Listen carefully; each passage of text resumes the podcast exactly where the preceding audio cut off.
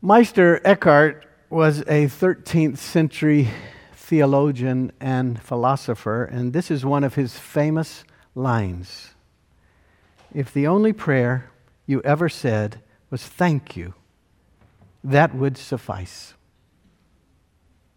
The only prayer you ever said was thank you. That would suffice. My heart is so full of gratitude today. Across the last 35 years, I have had the extreme joy and the challenge, because joy always goes with challenge, of serving three wonderful congregations for nine years in Pickens, South Carolina, for almost 12 years in Blacksburg, Virginia, and especially for the last 14 and a half years serving in downtown Richmond alongside this great community of faith. Thank you. Someone once said that if the, that the most important choice a person ever makes is a choice of the influences to which that person submits his or her life. By God's grace and Spirit, the choice to be a Presbyterian pastor, the choice to connect with specific faith communities, the choice to strive to love and serve God together, the choice to keep growing and loving in the world among God's cherished people in these congregations has been the most powerful and wonderful influence in my whole life and my life with Ginger, who always goes alongside with faith and love. I can only thank God for this incredible journey of pastoral ministry. And I can only thank you. Thank you, representing all the people of God who have journeyed alongside me. So often, you've been there with joy and commitment. So often, you have been there with courage and faithfulness. And so often, you've propped me up along the way. Thank you. As I reflect on these 35 years, and especially the last 14 years in downtown Richmond with you, I hope and pray that we have been about God's holy work, the energy and purposes of God. Our Presbyterian Constitution puts it like this, and I'm paraphrasing, but the main purposes of God are always to proclaim the good news of God's love to the whole world, to give shelter and nurture and spiritual fellowship to all people, to worship God and strive for truth, to promote social righteousness, to exhibit the kingdom of heaven to the world. Those are the historic great ends of the church in chapter 1 of our book of order. I hope our work together has been about that. Notice there's nothing there about certitude, not one thing. When we get focused on certitude, we get lost. Notice there's nothing there about rules and morals. There's nothing there about certain beliefs. Beliefs, morals can be super helpful for church, but that's not the main thing.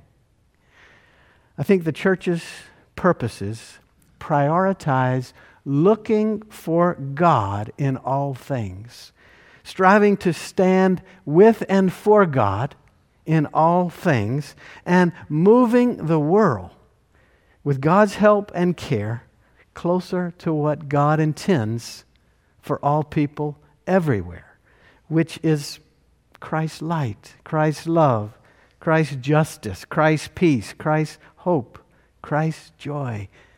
We keep looking to God, striving with God, moving the world closer to God's purposes. The main thing is standing with God against the darkness and the despair that always wants to creep in. The main thing is waiting and working with God for the light to dawn That's what church is about. That's what faithful ministry is about. And I hope our work has been about that. I can only say thank you. Thank you, good and godly people, for this journey of God's important work in the world of following Jesus. And what I want to say to you in my last sermon here, as your pastor, is something similar. Thank you for keeping on on that journey. Thank you for staying true to the calling, proclaiming the gospel of God's love for the whole world, providing shelter and nurture and spiritual fellowship for all people worshiping God, striving for social righteousness, and in all things exhibiting the kingdom of heaven for the whole world to see. These are increasingly difficult times to be a church, to be a dynamic faith community. Thriving congregations like this one in downtown Richmond. Look around, we're getting older. Cultural life creates a strong tide against congregational faithfulness, pushing against it. The failings of Christians, too much certitude, too much exclusion, too much moralism. The failings of Christians through the years have made many people dubious about congregational life and Christian faith. But here's what's not changed the longing in people's hearts for authentic connections to the holy. Here's what's not changed the search for places where people can deeply and dearly connect, where we can ask questions, seek truth, care for each other, support one another, and find authentic community. Here's what's not changing important opportunities for people to give their lives away in service to God, especially the important work of helping the needy, feeding the hungry, supporting those with crisis, making the world a better place. And that is pretty much a nice summary in my mind of Second Presbyterian Church Richmond a place of dynamic worship, authentic community, asking questions, seeking to serve God. We keep on with excellence in music and liturgy. We keep on with seeking to be a welcoming community, and we always have to work at that. We keep on asking questions. In fact, doubt is welcomed here, not shunned. Questions are welcomed here. They help us on the journey there are critically important also mission opportunities that take place from here. We feed the hungry. We give showers every single week, except this week when the flooding has washed out our showers. But we keep on feeding the hungry, offering showers, assisting people who are imprisoned, caring for children, and trying to be a light in the darkness, especially in downtown Richmond, but a light that wants to shine as far as we can shine it all around the world. And friends, this dynamism, this vitality of this congregation doesn't just happen on its own. The church is dynamic and awesome because of committed people, you. The church is dynamic and vital because of people like you who drive here.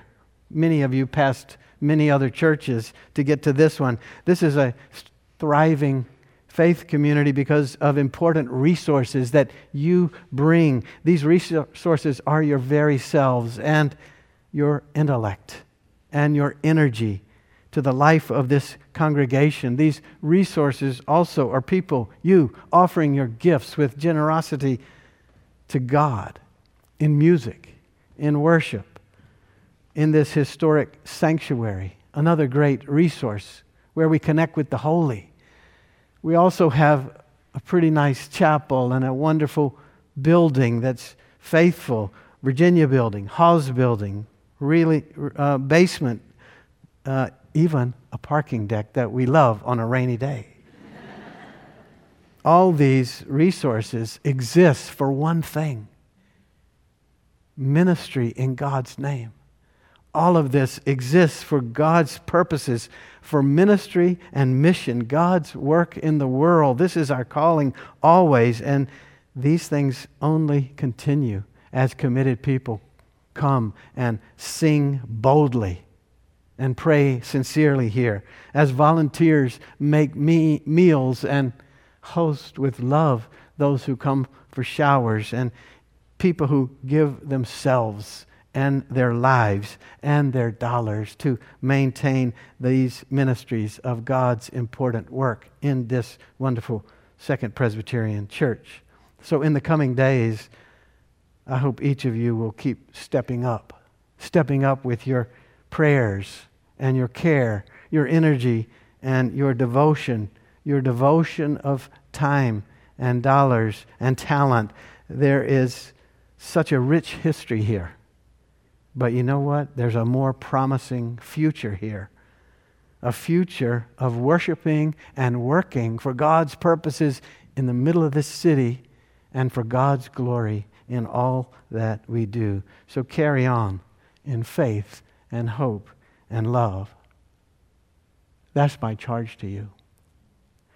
Listen to these words from the Apostle Paul. They come from the book of Romans, from chapter 12, and I've alluded to them a lot across the last 14 years. This is what Paul says, beginning at verse 9, and it's on the front of the bulletin in another translation.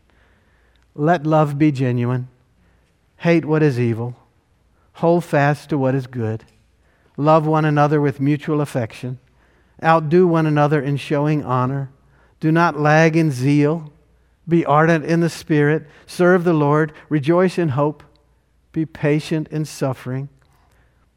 Persevere in prayer. Contribute to the needs of the saints.